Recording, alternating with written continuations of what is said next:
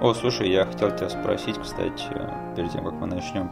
А в русском ютубе есть какие-нибудь знаменитые братья, нет? Я не силен в русском ютубе. По-твоему, у нас есть все шансы стать Логаном и Джейком Полом русского ютуба? Да. I love you, little bro. I want you to know that you are my bro. Ну что, пойдем в лес искать висящих на деревьях самоубийц. Да, и снимать их и говорить, вау, я никогда не был так близко к мертвому человеку. Блин, блин, известные ютуберы, это такая мразота просто. Знаешь Шейна Доусона? Нет. Вот и пускай так оно и будет. Хотя я готов признаться, что я в сознательном взрослом возрасте залип на смош, Угу. э, сидел на них какое-то не до- довольно непродолжительное время, и сейчас мне очень-очень стыдно вспоминать этот период своей жизни. Мне кажется, э, я узнал о них где-то за где-то месяцев 9-10 до выхода их фильма, Угу. посмотрел их фильм, и мне просто захотелось пойти и принять душ, потому что я себя так мерзко почувствовал из-за того, что я ими увлекался и смотрел их. Ну, Ты даже не посмотрел, нифига себе. Это просто, это такое днище, и я, я тебе говорю, ты не видел дна, пока ты не смотрел фильмы сможешь.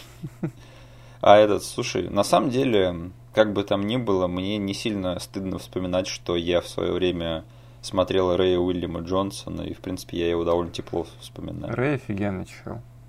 Он неплох, да. Я видел намного худшие кадры на, в ка- скажем так, в топе Ютуба, да, тех, кто больше всего смотрит там, что он на самом деле не, не самый плохой парень. да. Да. А, кстати, еще я хотел сказать, ты в курсе, что вот на, на момент на записи этого выпуска у нас выпущено только, блин, 13 эпизодов. Ну, что поделать. 13 недель – это большой срок, но мало в количестве выпусков, если измерять. Я просто так посмотрел вот э, неделю назад, такой думаю, 13.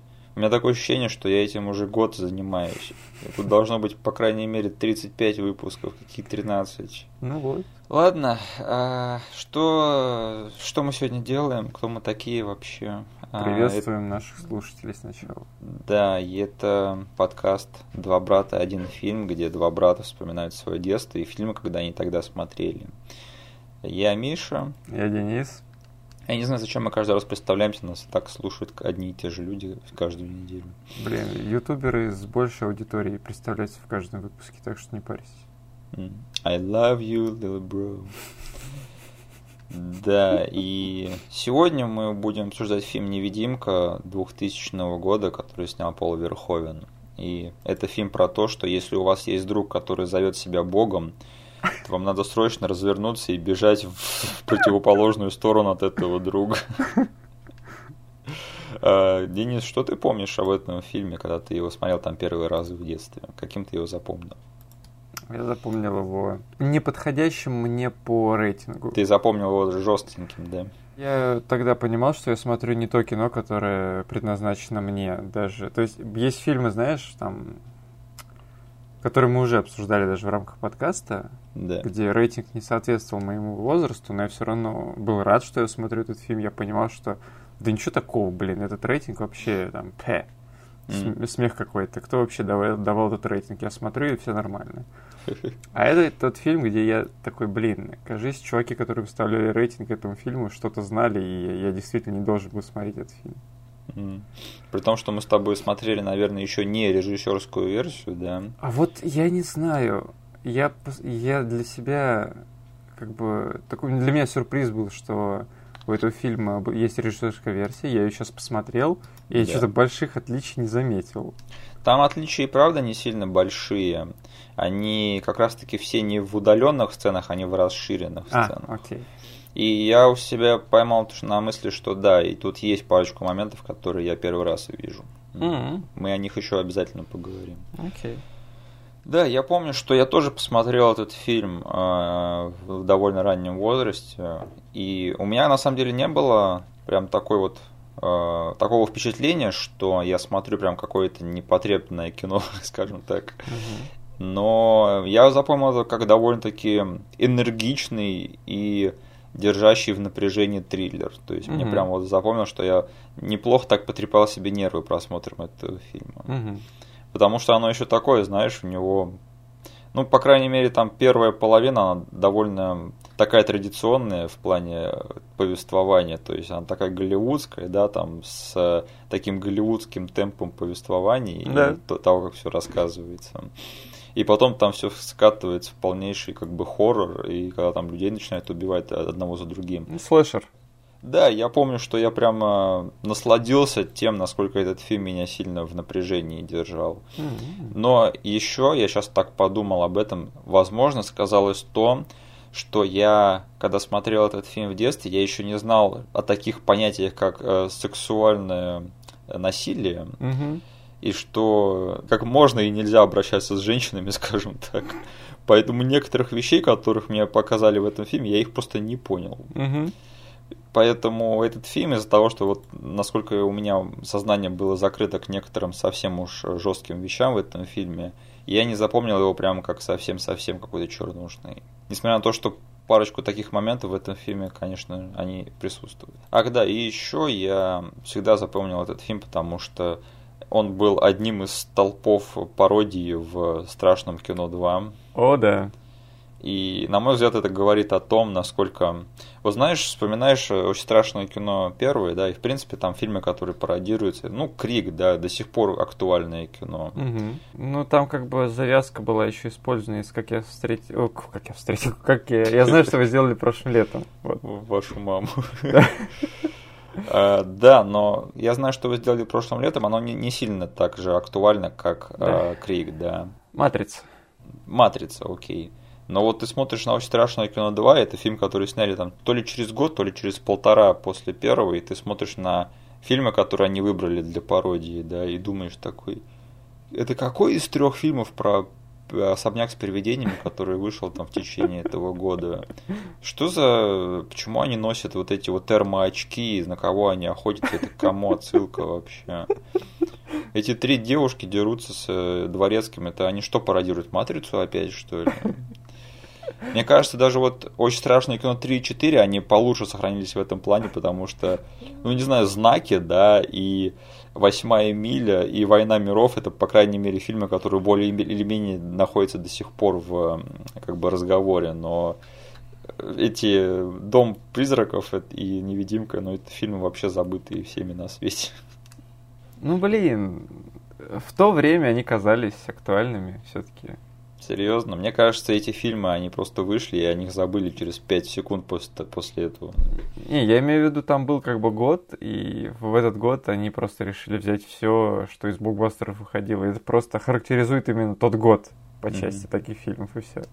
Ладно, меня просто бесит, э, что некоторые люди до сих пор считают, что очень страшные кино это хорошие, хорошие комедии в которых талантливый написан юмор. На самом деле это не так. Но, блин, для этих фильмов работает очень очень хорошо работает на них ностальгия. Особенно эти... У многих людей еще следующий слой ностальгии с этим фильмом — это переводы, в которых они смотрели. Я вот почикаю, почикаю, да? глаза повышибаю, зубы повыдираю.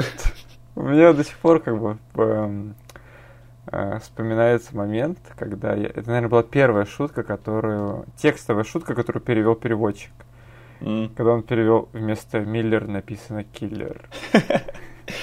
Блин, чувак прям покреативничал, ничего не скажешь. Да? Я когда смотрел сейчас этот фильм «Невидимка», у меня самый был большой знак вопроса на мотивации режиссера, почему он взялся за этот проект, потому что мне кажется, что вообще один из самых интересных аспектов фильма «Невидимка» это как раз-таки его создатель угу. и как этот фильм вписывается в его фильмографию. Потому что Пол Верховен, он очень-очень интересный товарищ, и мы сейчас про него поговорим. Он э, человек, вроде бы, какой он? Он э, голландец. Голландский режиссер, который пришел из мира артхауса угу. и фестивального кино. Его взяли в Голливуд, где он начал просто творить историю. Он снял Робокопа. Это вот его прям первый большой голливудский фильм. И, черт возьми, Робокоп это, короче, если есть на свете идеальное кино, это Робокоп. Mm-hmm. Вспомнить все. один из лучших фильмов, э, фантастических фильмов фильмографии Арнольда Шварценеггера, вообще без, без вопросов. Да. Основной инстинкт. Ну, тоже запоминающееся кино, скажем так. Конечно, ну, он в каком-то смысле культовый до сих пор. То есть очень много людей тогда, ну, типа, им снесло башню от этого фильма. Угу. Сколько пародий, блин, было на него уже, как бы это говорит о нем. Но это был тот момент, когда в Голливуде расцветал жанр эротических триллеров. Да. И без основного инстинкта, как бы разговора про вот этот вот жанр не получится вообще никак. Мгм. И что самое интересное, сразу после основного инстинкта у него был фильм Show Girls. Мгм. Фильм, который я вообще не видел, но я много про него слышал и смотрел там всяких обзоров и так далее и тому подобное. И самое интересное, что этот фильм как бы до сих пор помнит просто как один из самых просто громких-громких провалов Да. за последние там 20-30 лет. И меня просто поражает, я до этого не осознавал, что несмотря на то, какой жесткий и громкий провал был Show Girls, ему все равно дали большие деньги на Звездный десант и на невидимку.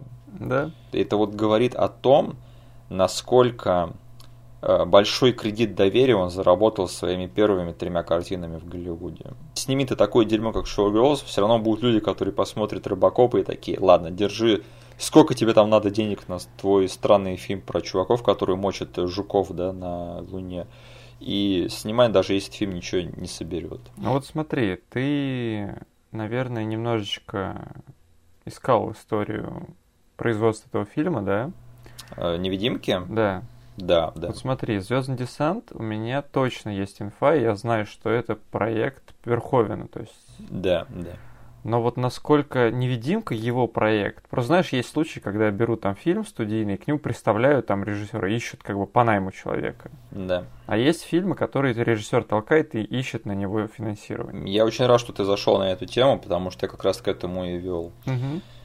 После провала Шоу Girls и Звездного десанта, которые были сняты по инициативе Верховена, Мгм. он хотел снять что-то более лайтовое, более мейнстримное и безопасное. Мгм. И поэтому он пошел и снял фильм, где человек-невидимка насилует беззащитную женщину. Да. То есть это все-таки его идея была этот фильм снимать. Нет, но Окей. меня просто поражает тот факт, что он подумал, что фильм «Невидимка» это более мейнстримная и лайтовая вещь, чем «Звездный десант».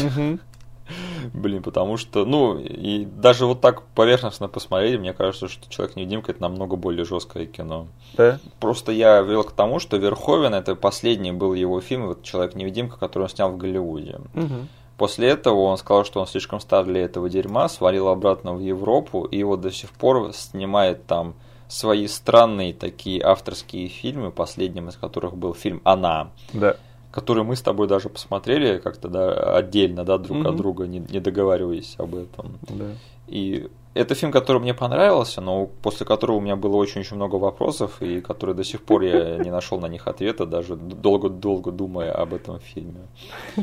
Да, но я нашел слова Верховена, что он говорил о том, что несмотря на то, что как бы Шоу Girls и Звездный десант они провалились, он может защитить эти, эти фильмы как бы у себя там в голове или если доходит до каких-то жестких обсуждений. Мгм. Но он сказал, что невидимку он не может защитить, потому что это, он признает, что это был абсолютно не его фильм, Ага. который он, за который он взялся только чтобы типа поддержать как бы свою репутацию, чтобы не остаться без работы. Он был режиссером по найму э, на этом проекте. Это чувствуется. То есть я подозревал, то есть я специально оставил тебе всю историю производства, да, Мгм. И фильм я смотрел тоже впервые за долгое время, и я вот просто неосознанно это чувствовал. Я тоже очень сильно это чувствовал, потому что с годами вот фильмы Робокоп, вспомнить все и Звездный десант, они как бы стали лучше, потому что ты начинаешь задумываться о скрытых смыслах в, эти- в этих фильмах, Мгм. и насколько там едкая сатира, и что вот в, ни- в них есть такой,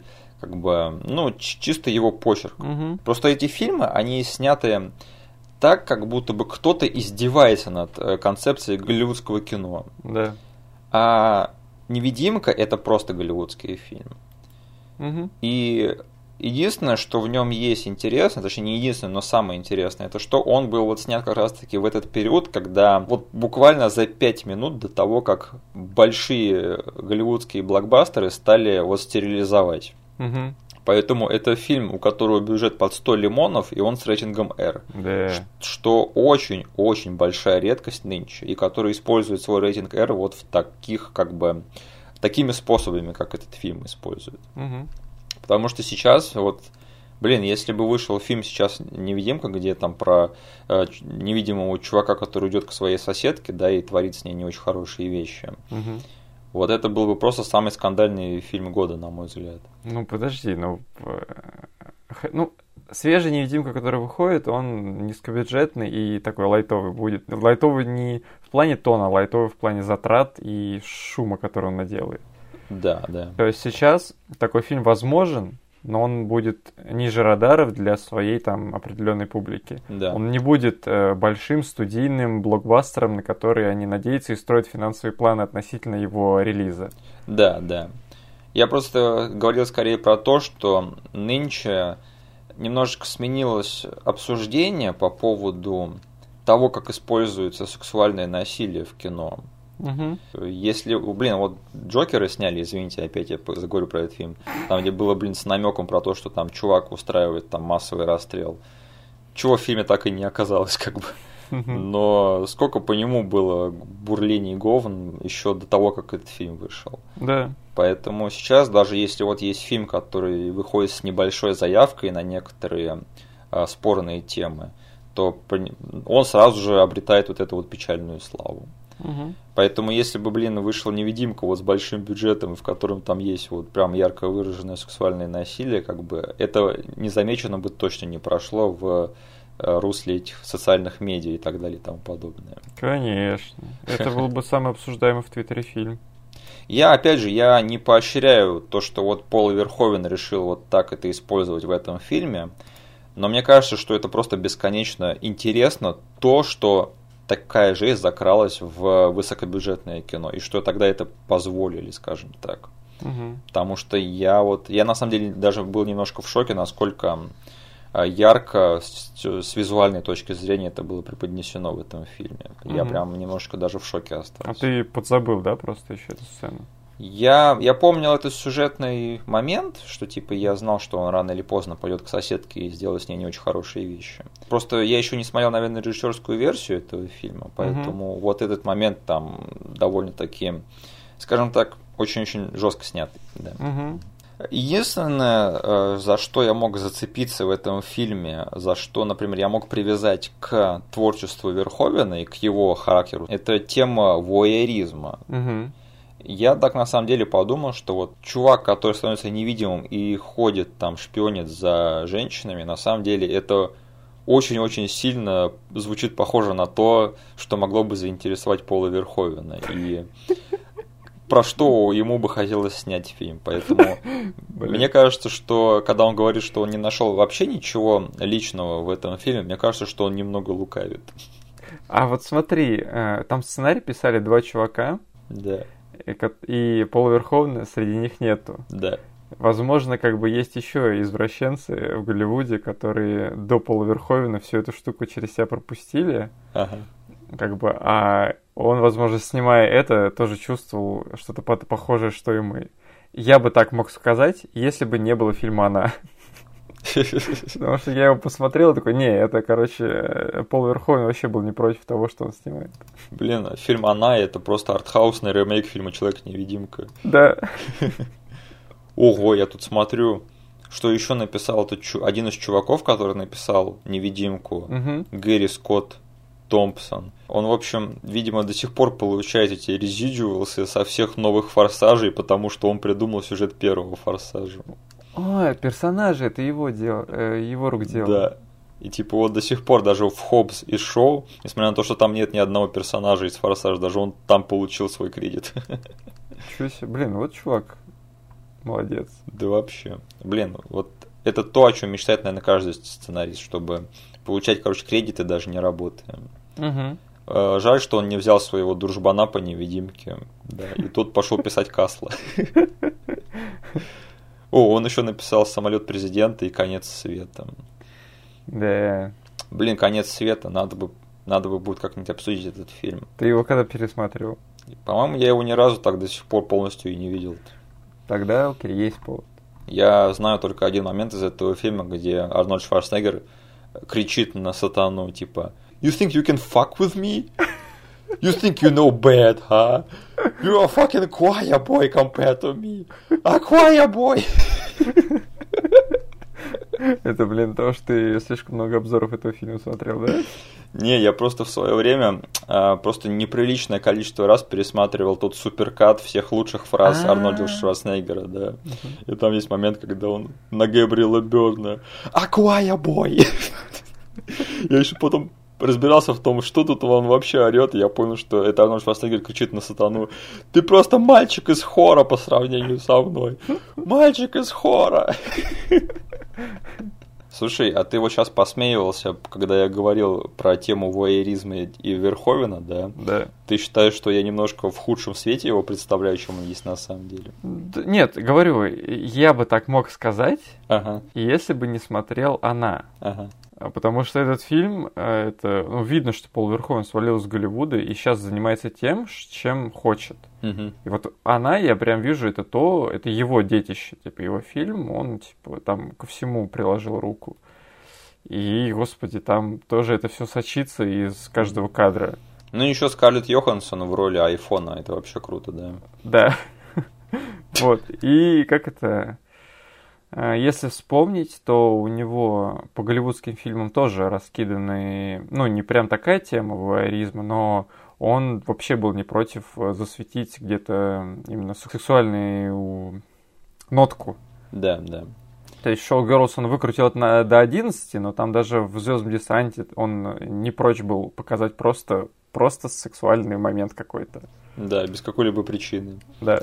Я просто, я помню, смотрел какой-то то ли интервью, то ли обзор Звездного десанта, где присутствовал Каспер Ван Диен. Мгм. И он рассказывал эту историю, что типа во время съемки сцены в душе в Звездном десанте, Мгм. там то ли кто-то стеснялся, то ли что-то было такое дело, и в общем Пол Верховен снял с себя штаны и ну полностью как бы и типа сказал, что вы стесняетесь, давайте снимаем в общем, и так в общем продолжил съемочный день. Вот это методы. Блин, я на самом деле не знаю, как бы правда это или нет, звучит как-то очень-очень как бы выпукло, да, и нереалистично, но я очень сильно надеюсь, что это правда, потому что звучит как, да. Я, я хочу, чтобы Пол Верховен был таким в реальной жизни. Кстати, слышал, может быть, в Твиттере в этом году писали, когда вышли кошки, да, что Том Хупер это Пол Верховен, который там тайком вернулся в Голливуд и начал снимать какую-то дичь опять. Я, кстати, посмотрел кошек. Дома они Да. вышли. Ну, Блин, это просто двухчасовой ад вот ты- с танцующими людьми-кошками, просто непрекращающийся музыкальный номер. ну ты досмотрел его. Ну, мы с друзьями смотрели, это А. было просто великолепно. Это вот так вот ад выглядит, на мой взгляд. Да, последнее, что я хотел сказать в плане истории создания Человека-невидимки, это что почему-то я всегда думал, что этот фильм провалился в прокате. А он разве нет? А он, оказывается, нет. Ну, то есть есть провал, Да. есть выкуп, выход на окупаемость, Есть хит, да. да, есть хит. И этот фильм как раз-таки из тех, кто вышел на окупаемость. Да. Он не сильно заработал денег, но он и не сильно их потратил. Мгм.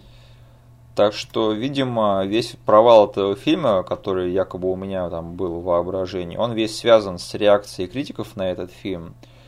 И она мне не сильно понятна, потому что давай уж перейдем к самому этому фильму и поговорим про то, как он вообще. Да, да. Потому что я сразу хочу сказать, что, блин, мне понравился этот фильм.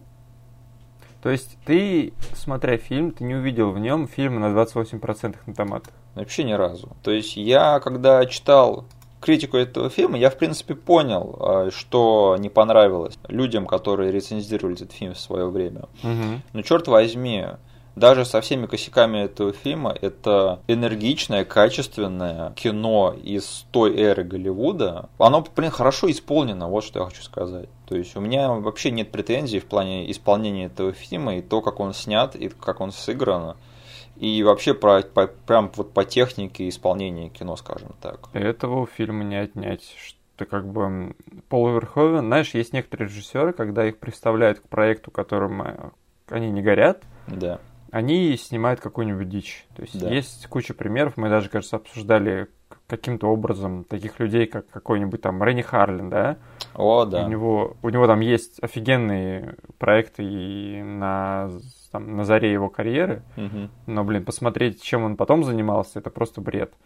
Но Пол Верховен, у него вот эта хватка, которая есть, хорошего режиссера, да, Да.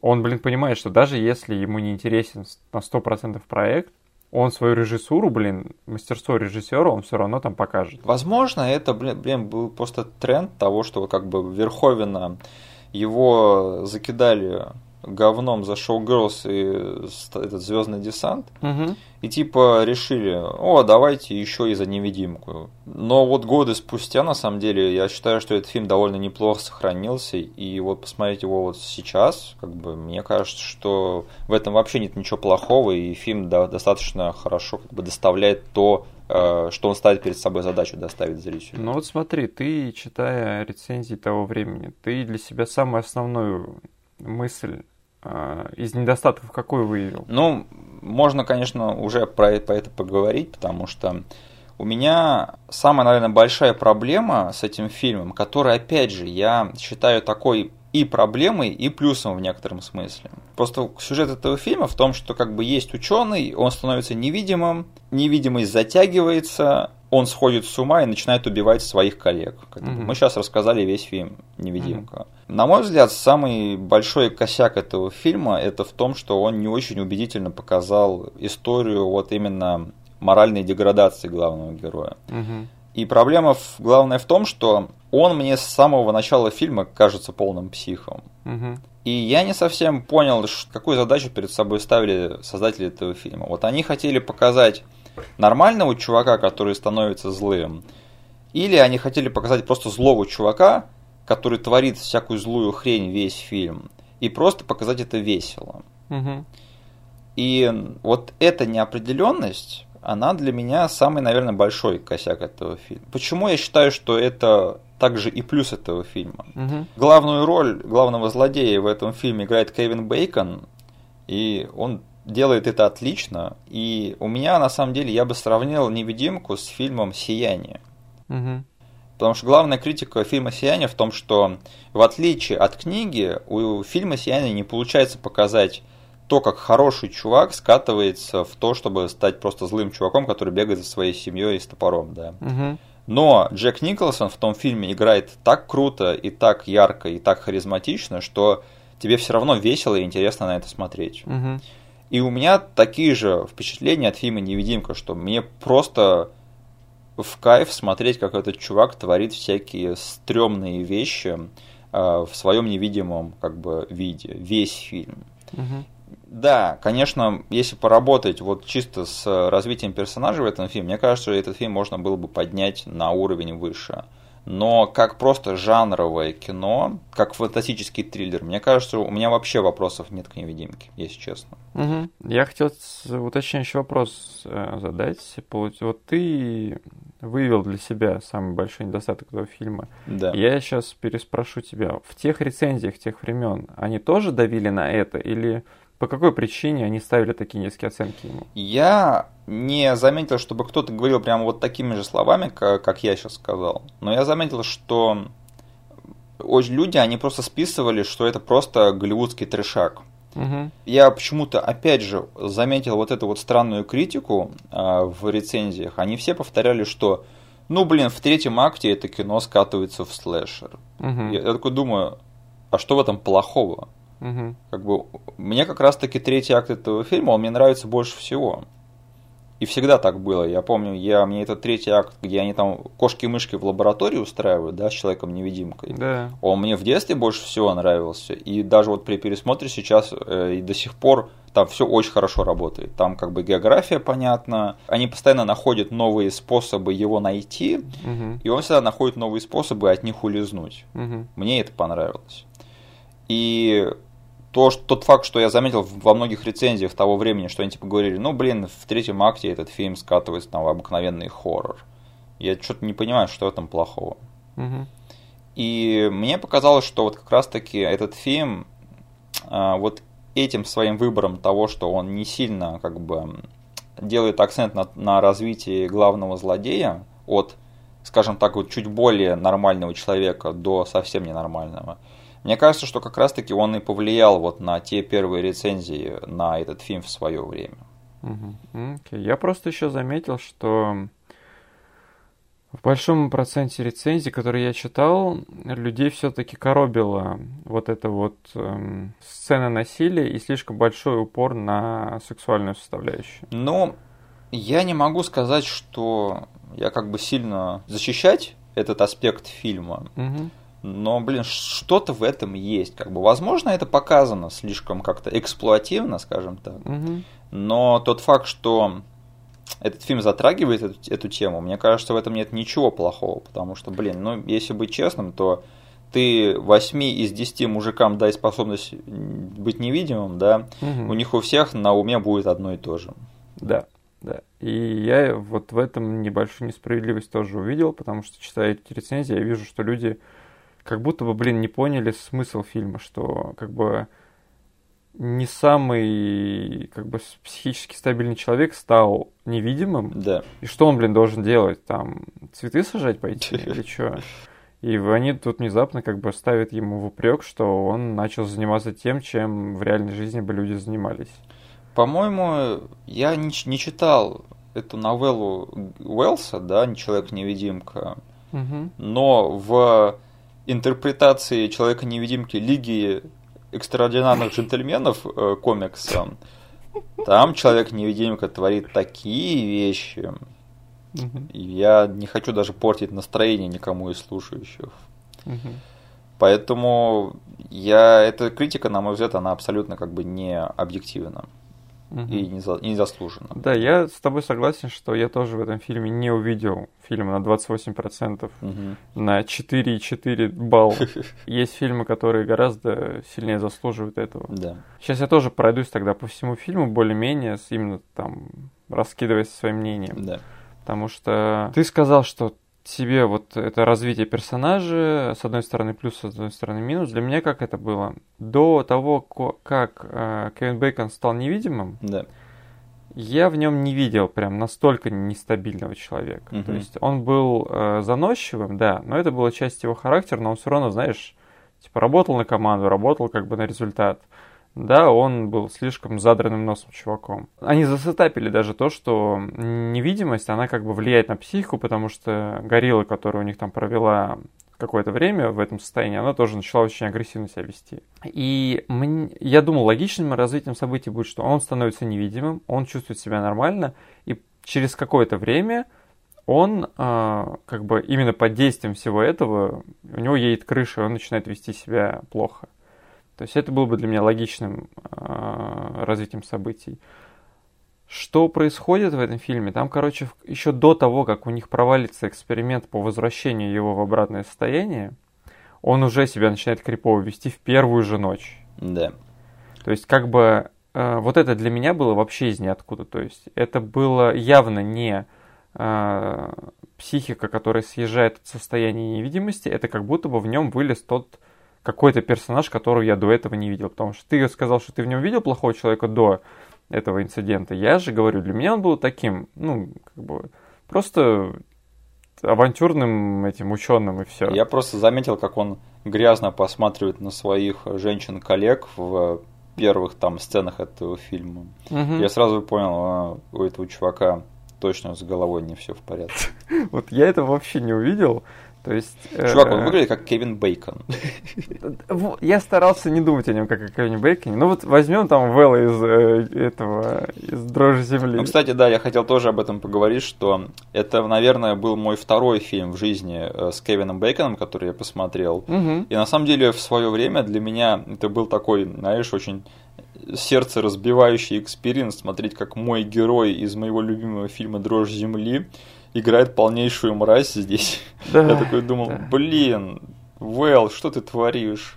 Что бы сказал Эрл на этот счет? Стадо пошло. Да, стадо пошло. Вэл, у тебя все стадо пошло, что ты творишь? Да, вот. И для меня вот этот момент меня немножечко выбросил именно в стройном последовательном подведении к психозу этого персонажа. И другая проблема, которая у меня есть, я сразу же начал... В фильме есть довольно-таки интересная завязка, что у Кевина Бейнкона был роман с героиней, с Элизабет Шу. Так. Они разошлись, и сейчас она как бы скрывает от него, что она выбрала другого члена команды и с ним сейчас встречается. Да. Который, э, который, по мнению Кевина Бейкона, как бы вообще недостоин быть с ней, и он вообще никто. Да. Это интересная для меня деталь была.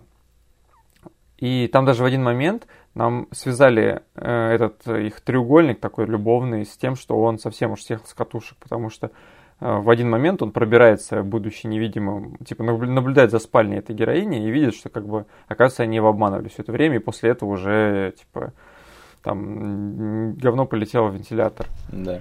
Это был интересный на бумаге концепт для меня, но я не мог отделаться на протяжении всего фильма от ощущения, что в этом фильме для меня не хватало главного героя, которому бы я сопереживал. Потому что эти два персонажа, которые обманывали Кевина Бейкона на протяжении всего фильма, возможно, вот эта их авантюра, она не давала мне полностью им сопереживать. Угу. То есть для меня как было? В этом фильме для меня был полнейший монстр и чудовище, особенно после сцены изнасилования, да, я уж пол... я для себя определил, все, это, этому персонажу я никак не могу сопереживать, его нужно убить в конце. был очень плохой персонаж. И были такие средние, средние приятности персонажа. Но не было какого-то офигенного чувака, которому бы я переживал от начала до конца.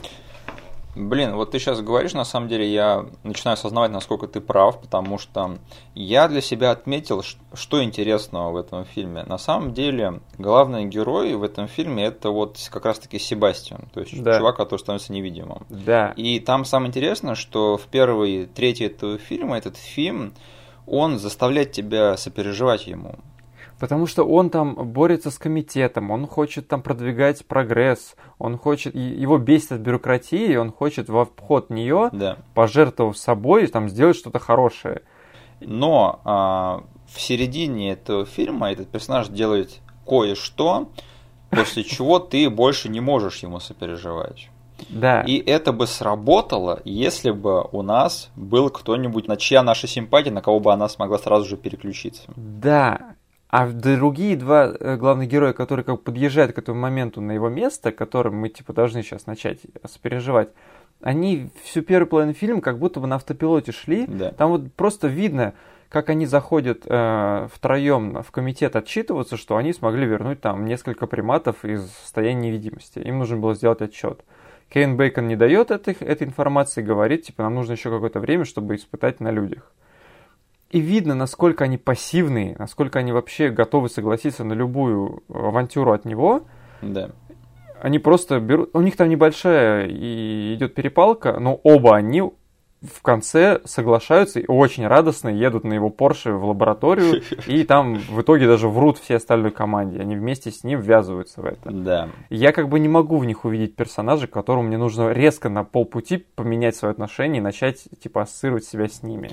Я с тобой согласен в том плане, что я так на самом деле потом оглянулся на этот фильм и понял, насколько мне не зашла любовная тема в этом фильме, вот этот любовный треугольник. Угу. И меня на самом деле выбесило, что это чуть ли не главный просто рычаг моральной деградации Себастьяна. Да. То есть на самом деле мне кажется, что это такой очень-очень дешевый чит-код.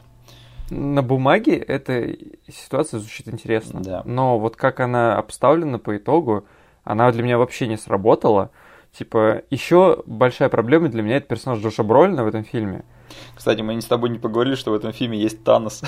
Да, в этом фильме есть Кен Бейкон, Элизабет Шу и Танос. Кстати, я на секунду отвлекусь, но это очень странный период в карьере Джоша Бролина, потому что он вообще изначально был а, актером ребенком mm-hmm. в фильме Балбесы Гунис, который и вот этот вот странный период, когда он еще не актер-ребенок, но еще не Танос, да. Угу. И из этого периода можно вспомнить только два фильма. Это Человек-невидимка и фильм Мутанты Гильермо Дель Торо.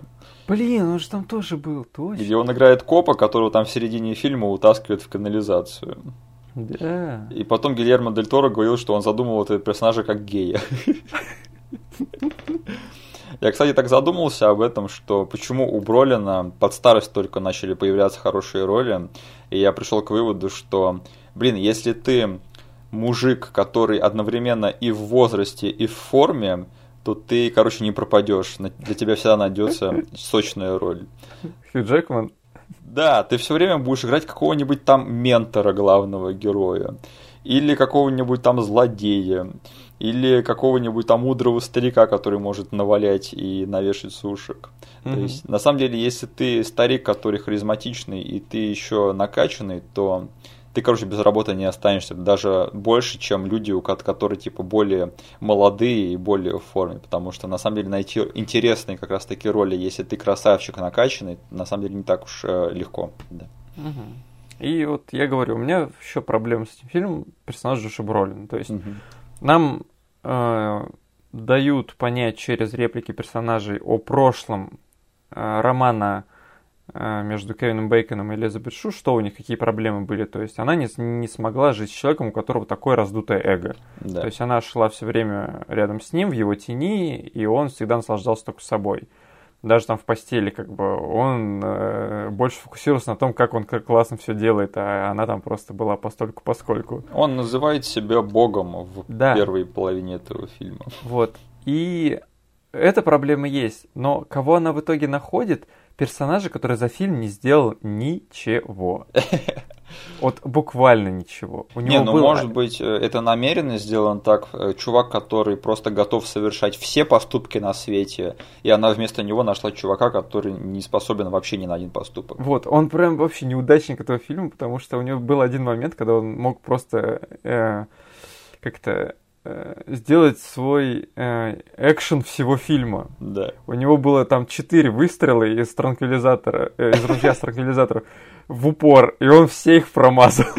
Ладно, это, конечно, нельзя было так резко обрывать экшн-сцену, но тот факт, что они выставили его таким мазилой, это тоже не очень хорошо. Вот, и все. Это что из плохого, то есть не было главного героя и как бы небольшое вот это вот наличие Джоша Бролина в таком амплуа. Да на этом для меня по большей части плохие моменты в этом фильме-то и закончились. Угу. Потому что потом начинается хорошее. Мне нравится динамика этого фильма. Да. Знаешь, это вот э, неплохая командная работа. Там все, блин, э, люди очень разномастный каст они запоминающиеся, они подобрали хороших таких характерных актеров. У каждого есть, да, что-то, за что его можно выделить. Там буквально первыми фразами мы сразу можем говорить, а, ну это такой персонаж, это такой персонаж, как бы. Мы уже знаем о его характере хоть что-то. Там, э, что еще, в этом фильме просто, я считаю, что это офигенные спецэффекты. Я хотел поговорить поподробнее о спецэффектах, но я хочу немножко вернуться к тому, о чем ты говорил. Да, давай. Я на самом деле, мне в принципе понравилась Элизабет Шу в этом фильме, угу. ее персонаж. И мне вообще нравится Элизабет Шу. Я просто тут недавно возвращался, пересматривал замечательное кино «Приключения няни». Да. И мне кажется, что Элизабет Шу, она вообще заслужила намного лучшего, чем ей потом Э, в общем, одарили в Голливуде какой известностью, потому что вот она номинировалась за фильм «Покидая Лас-Вегас», и угу. Ник Кейдж за этот фильм получил Оскар, она не получила. Но почему-то сразу после этого, как бы вот «Невидимка» это был последний ее большой э, фильм в Голливуде, и потом как бы все хуже и хуже и хуже. И вот только сейчас она вернулась более или менее, потому что вот у нее в прошлом году был сериал «Пацаны», в котором у нее была очень сочная роль.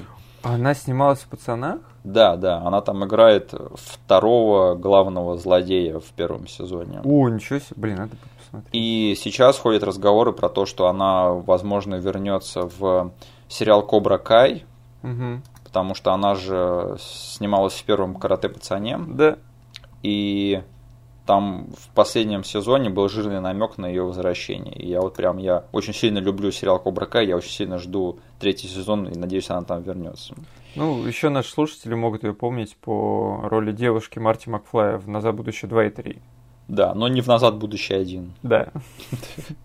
Кстати, знаешь, почему актриса из первого Back to the Future не вернулась? Mm-hmm. она уехала заботиться о больной матери. М, Достойный выход Да. из большого кино. да. Кстати, актриса очень симпатичная из первой части. Мгм. Так, а что еще? Я говорю, мне Элизабет Шоу понравился, и ее персонаж понравился в этом фильме. То есть она, по крайней мере, была находчивая, да, и умная. Она, блин, она трактор смастерила. Да, да, ее там запирают в холодильнике с Джошем Бролином. Она мастерит трактор и выезжает на нем оттуда. Вообще баба огонь. Это, блин, моя любимая шутка, наверное, из второй части очень страшного кино. Единственная нормальная шутка в том фильме, да. Так что мне, в принципе, ее персонаж понравился. Я так подумал, интересно было бы на самом деле, если бы нашим как бы проводником через вторую половину этого фильма были бы не они, а персонаж Ким Диккенс, Угу. которая типа за права животных боролась весь фильм. Мгм. Потому что она намного более какой-то такой явный оппонент Себастьяна в первой половине этого фильма. Да. Но ее там выпиливают очень быстренько. И мне кажется, на самом деле, если бы она была последней девушкой в этом фильме, это, на мой взгляд, имело бы больший смысл. Не знаю, мне кажется, тогда нужно было менять еще немножечко и первую половину. О, еще лучше скрестить персонажа Элизабет Шу и Ким Диккенс в, одно, в Да, одного. да. Вот, вот и все. Вот, Мгм. вот был бы фильм с нормальным рейтингом на Rotten Tomatoes. Да.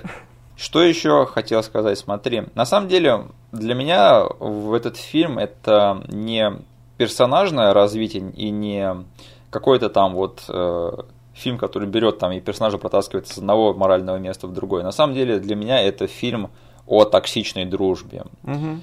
И это фильм вот о том, что были люди, у которых в компании был чувак, который был сильно заносчивый, у которого было очень-очень много стран... странностей в его поведении и характере. Но как только в него добавили немножечко больше власти, чем положено э, среднестатистическому человеку, все летит к чертям. Да. И мне кажется, это вот интересное как раз-таки исследование в том плане, что вот есть люди, у которых есть странности, но которые ты прощаешь, типа, ты списываешь все это на шуточки, и там, что типа у всех у нас бывают там странности и так далее и тому подобное.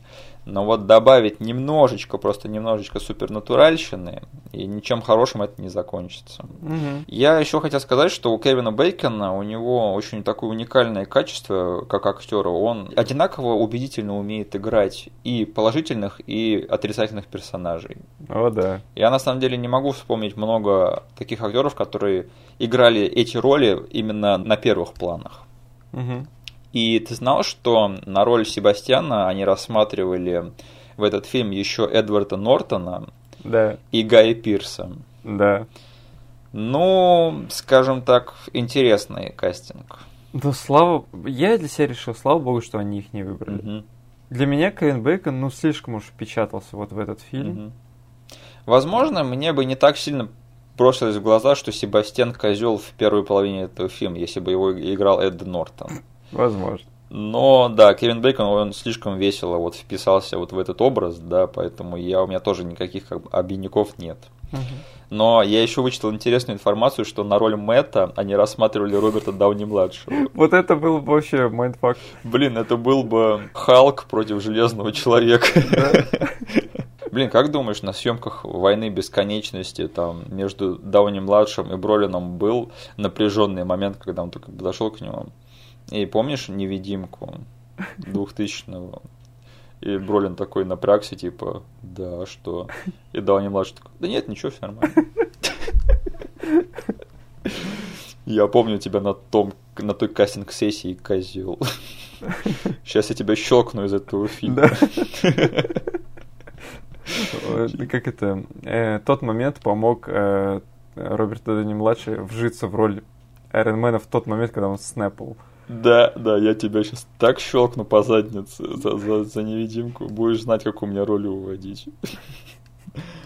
Слушай, а тебе как э, Джош Бролин как актер? Да, он меня полностью устраивает. Ну, как бы, э, не в этом фильме, я бы сказал. У меня есть проблемы, типа, с его вообще персонажем по этому фильму. Потому что он настолько бледно был прописан и сыгран в этом фильме, что я очень долгое время не знал, что он вообще в этом фильме снимался. Блин, просто это был период карьеры Джоша Бролина, когда у него еще не пообтесалось лицо, и он да. был таким просто стандартным белым чуваком. Он, короче, как, я все детство вспоминаю этот фильм, у меня был Кен Бейкон, Элизабет Шу, и какой-то чел просто с пустотой на лице. А потом, короче, у меня даже один момент, э, не знаю, что с моей памятью было, но мне казалось, что там играет то ли родственник, то ли кто-то еще этого чувака из сверхъестественного. Одного из братьев. Что? Ну он похож на него, согласись. Ну не знаю.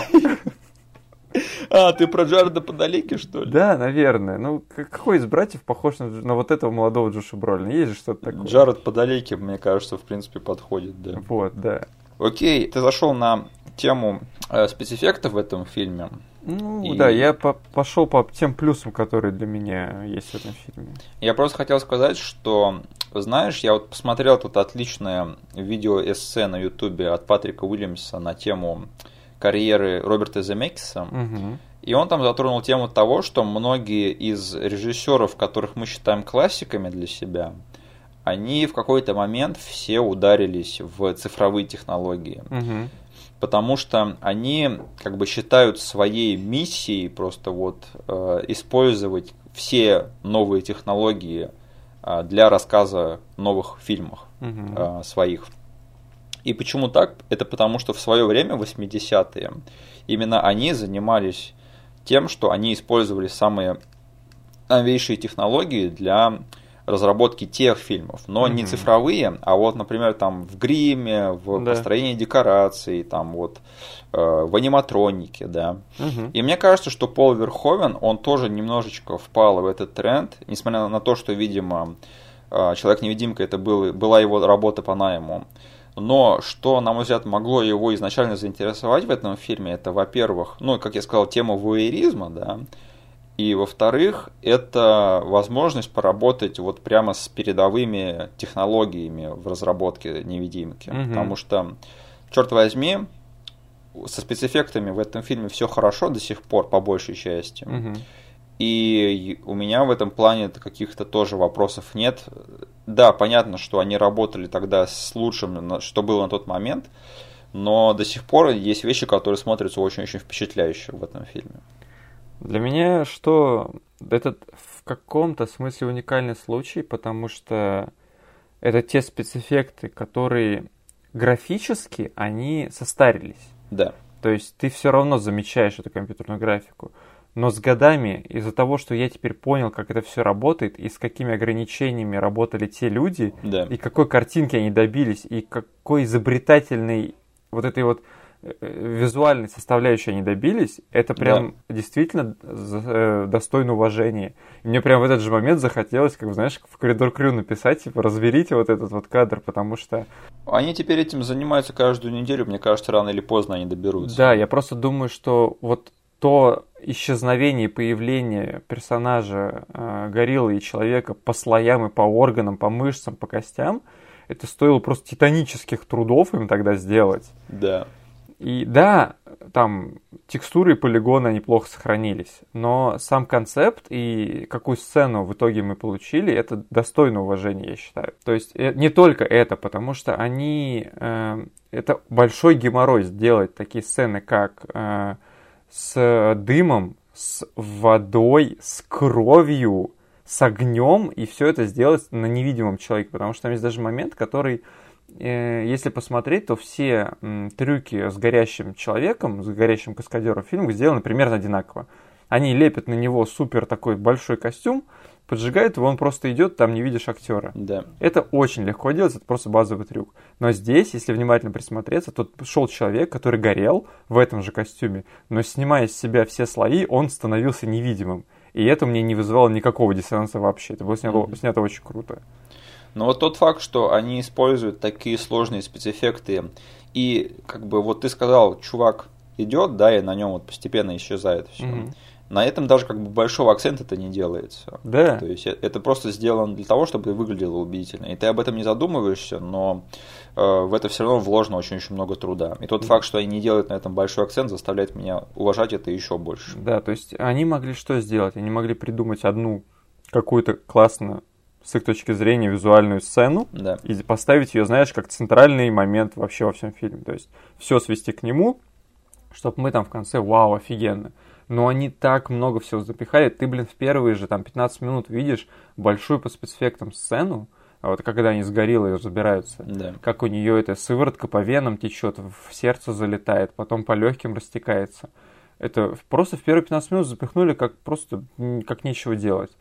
И весь третий акт для меня еще работает как слэшер, потому что там э, они максимально выжили из концепции невидимый чувак, как монстр э, в слэшере, максимально из этой ситуации выжили. Они сделали его и с водой, и с дымом, и он из изобретательной ситуации сделал в плане того, что он просто наполнил горячим воздухом все помещение, чтобы они не могли его отловить термоочками. Да. То есть там каждый момент что-то новое придумывается. Они не зациклились на какой-то одной фигне. Они могли просто легко сделать вот это вот эти термоочки типа Магафином всего фильма. То есть Да. он- они могли просто гоняться за ним с этими-то дротиками весь фильм. Извини, ты сейчас не совсем правильно использовал термин МакГаффин. Д- Да, Магафин это просто, извините, это они могли сделать э, девайсом этого фильма, вот. Да, да. Вот каким-то модным девайсом всего фильма и только... Модный девайс. Да, идти с ним как бы все. Но а, как быстро они его ввели в моменте, когда третий акт начался, да, Да. сразу же они от него избавились, потому что Кевин Бейкон преодолел, ну, решил,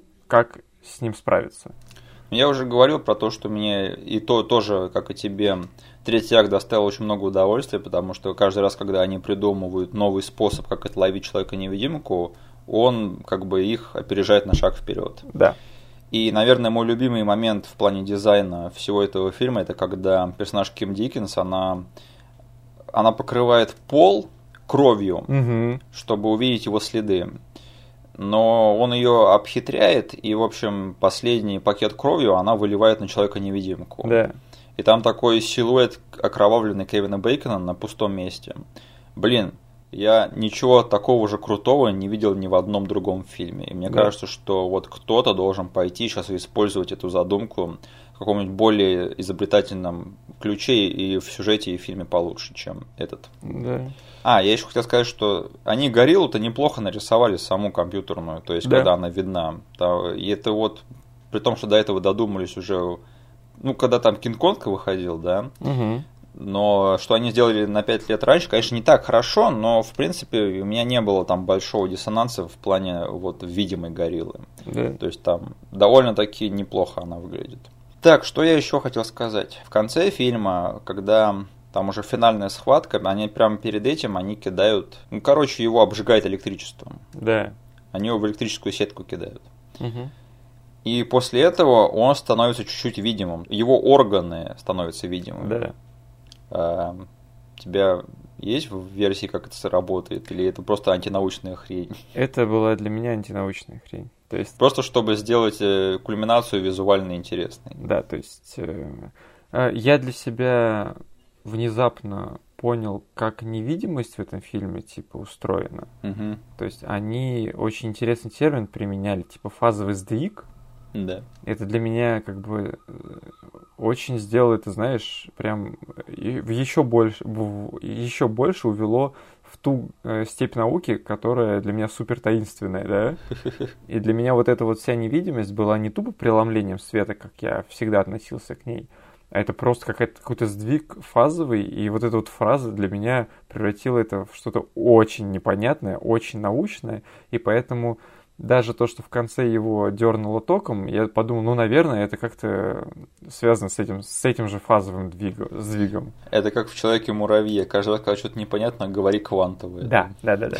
Они, они, я не знаю, только они говорили фазовый сдвиг, такой, блин, ну это какая-то супер классная вещь, которую я не пойму и даже задаваться вопросами не должен. Ладненько. Я последнее, что скажу по содержанию, это что вот есть в этом фильме как бы Себастьян, но на самом деле я, несмотря на то, что все он, что он сделал, все плохие вещи, я считаю, что он не самый худший человек в этом фильме. Потому что если бы способность становиться невидимым, она досталась персонажу Грега Грюнберга, То- все было бы еще хуже. Ну, он, он, будучи видимым, а, не сошедшим с ума, он подошел к Кевину Бейкону и начал его расспрашивать о том, сделал ли он что-нибудь плохое, пока был невидимый. А, блин. Кто, как этот чувак вообще оказался в этой лаборатории? Ну подожди, возможно, ты сам додумываешь, что он прям со- о совсем чем-то плохом думал. Не, мне кажется, что вот он по ходу всего фильма, его поведение, в общем, это просто худшие представители мужчин на Земле. И мне, у меня очень много вопросов, как этот чувак вообще оказался среди ученых в лаборатории. Так он же там за эти, за инвентаризацией следил только. Но он им пом- помогал в ходе операции. Мгм. Окей, у меня на самом деле э, мысли по поводу содержания закончились, но у меня несколько любимых моментов, если тебе нет ничего больше добавить. Да, я вроде сказал, прошел по минусам, по плюсам от себя. Мгм. Окей, я тогда хочу поговорить про то, что, смотри, там есть сцена, когда Себастьян рассказывает грязный анекдот про Супермена и Чудо-женщину, да. Как я мог забыть этот анекдот? Я не знаю как.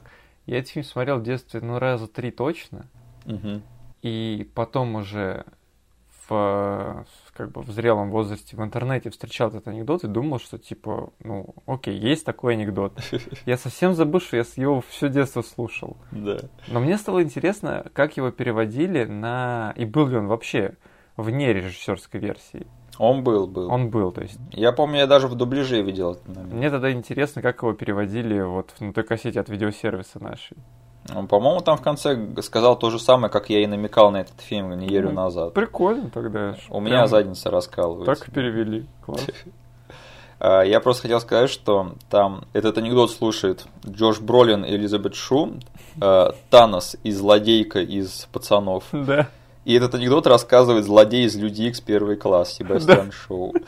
Рассказ про Супермена, Чудо-женщину, Человека-невидимку. Да, три злодея из других вселенных издеваются над DC.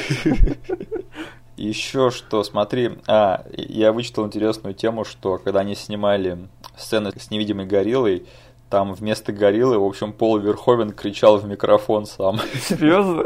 Да, блин, я бы посмотрел. А, да, еще, а, в общем, Себастьян в этом фильме, опять же, один из его поступков на пути к моральному дну, это что он убивает собаку очень жестко. Да. И к Полу Верховену приходили из э, ассоциации этих э, Мгм. защиты прав животных, и они его спрашивали типа по поводу собаки. Э, они подумали, что они на самом деле укокошили собаку на съемках этого фильма. К счастью, там все обошлось, да. Слишком натуралистично было снято. Да. И еще что интересного, у Человека-невидимки есть сиквел, Да. который вышел сразу на видео. Они поддержали традицию съемки дерьмовых сиквелов к фильмам Пола Верховена. Через 6 лет его выпустили, блин. Просто интересно, да, что у Робокопа есть дерьмовые сиквелы, у Звездного десанта есть дерьмовые сиквелы, у Вспомнить все есть дерьмовый ремейк. Э, И даже у основного инстинкта есть тот дерьмовый сиквел Да. с Дэвидом Мариси вместо Майкла Дугласа. Это просто такой кадр. А в «Невидимке 2» вместо Кевина Бейкона кто? Кристиан Слейтер. Кристиан Слейтер. И если в этом фильме Человек-невидимка не пытается взорвать школу, то мне не интересно. Понял, да, отсылку? Да.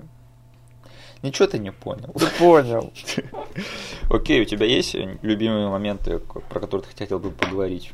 Э, Да я по ним прошелся, когда достоинство описывал. То есть мне, чтобы не повторяться, поэтому, наверное, не буду ничего говорить.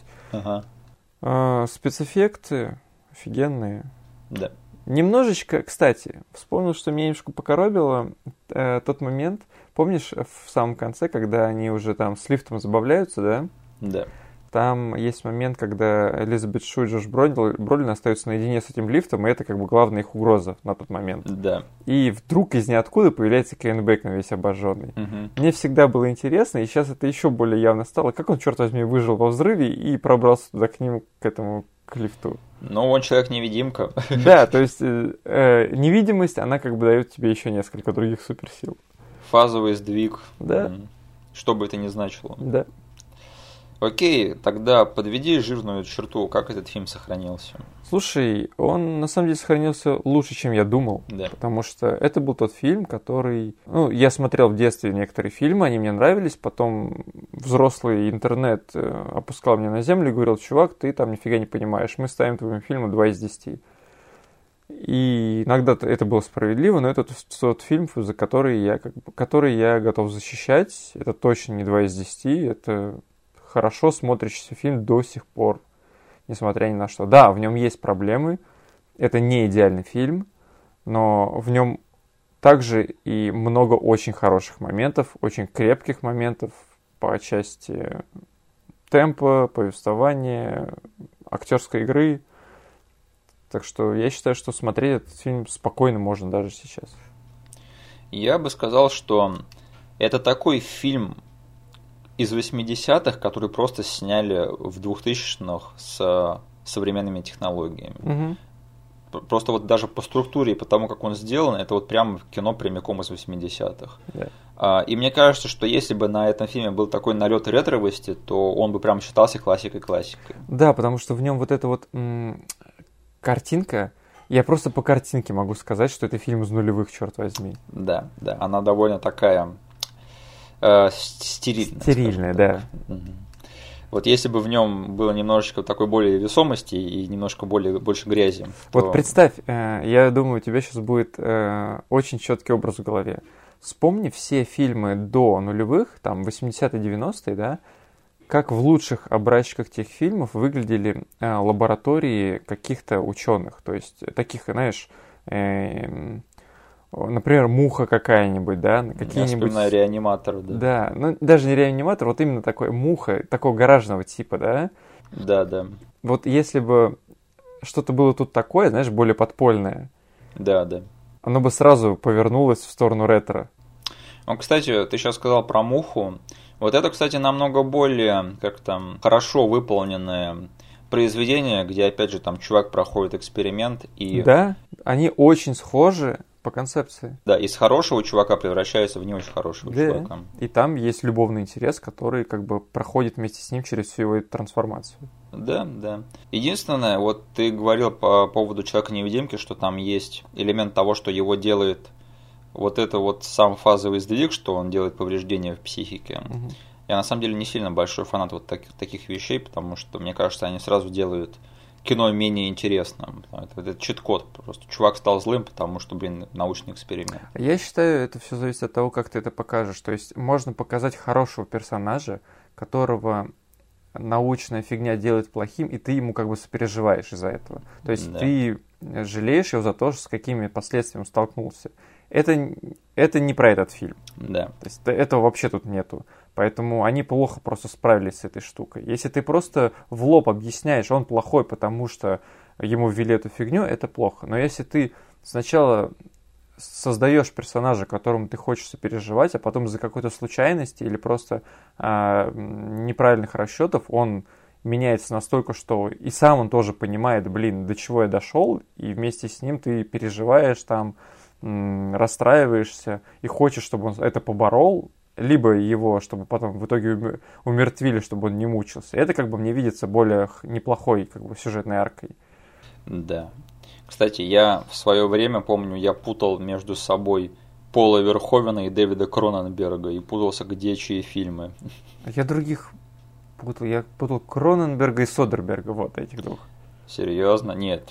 Просто у Кроненберга и Верховена у них схожая тема, что они снимали голливудское кино с очень-очень таким ярким авторским почерком чернушности. А, ты, ты по, по стилю и по фильму путал, а я просто... Да, а Кроненберг и Содерберг это вообще два разных Я автора. только по тому, по звучанию фамилии все. Ну ты вообще... Ну я был тогда еще необразованный. Я еще путал, где фильмы Оливера Стоуна и где фильмы Ридли Скотта немножечко. Нет, нет. Тут ты сам сыграл необразованного. Э, лучше бы я путал фильмы Тони Скотта и Ридли Скотта, да. Да. Хорошо, тогда давай переходим к финальной части нашего подкаста. Э, Ильёха у нас спрашивал про видео, которое нам прислал, где там очень много всяких анимационных вещей для взрослых, да. Да, я специально не стал отвечать им в комментах тогда, раз мы отвечаем в комментариях тут. А, да, Илюх это сто пудов фан видео. Мне кажется, это довольно-таки явно, поэтому да, да не заблуждайся на У Корна нет э, официального видео на эту тему. Мне, кстати, интересно, он таки посмотрел все мультики из этого видео или нет? Я знаю о одержимости этим видео и у Илюхи еще с университетских времен. Угу. И кажется, он такие все посмотрел, кроме, возможно, ну, я помню, в универе он говорил, у него еще там 2-3 тай- тайтла были не отсмотрены, он просто не знал, что это такое к тому моменту. Нифига. Даже не представляю, сколько это времени он убил на это. Угу. Окей, и да, Настя написала, что лучше быть бомжом где угодно или иметь как, имущество в зоне свободного огня. Э, или как бы в аллеях быть, да, да. из спауна. А, я хочу сказать, что... А можно мне третий вариант? Потому что на этот вопрос, по-моему, можно ответить только орлом или решкой.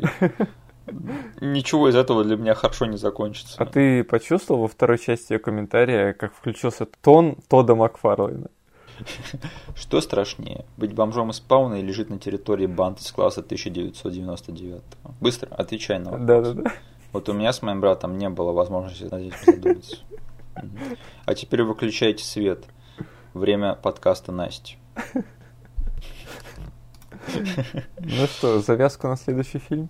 Да. А, в общем, я хочу сказать, что на следующей неделе у нас вот разгорится война между латиносами и азиатами.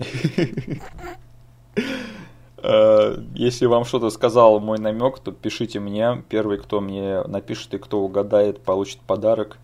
Но мне кажется, что никто ничего не угадает, поэтому все это не важно. Ну и, и нормально. У тебя и так, судя по всему, там уже поистрепали. Да нет, все нормально. Я вообще, я только рад вступить mm-hmm. в дискуссию со, с нашими фанатами.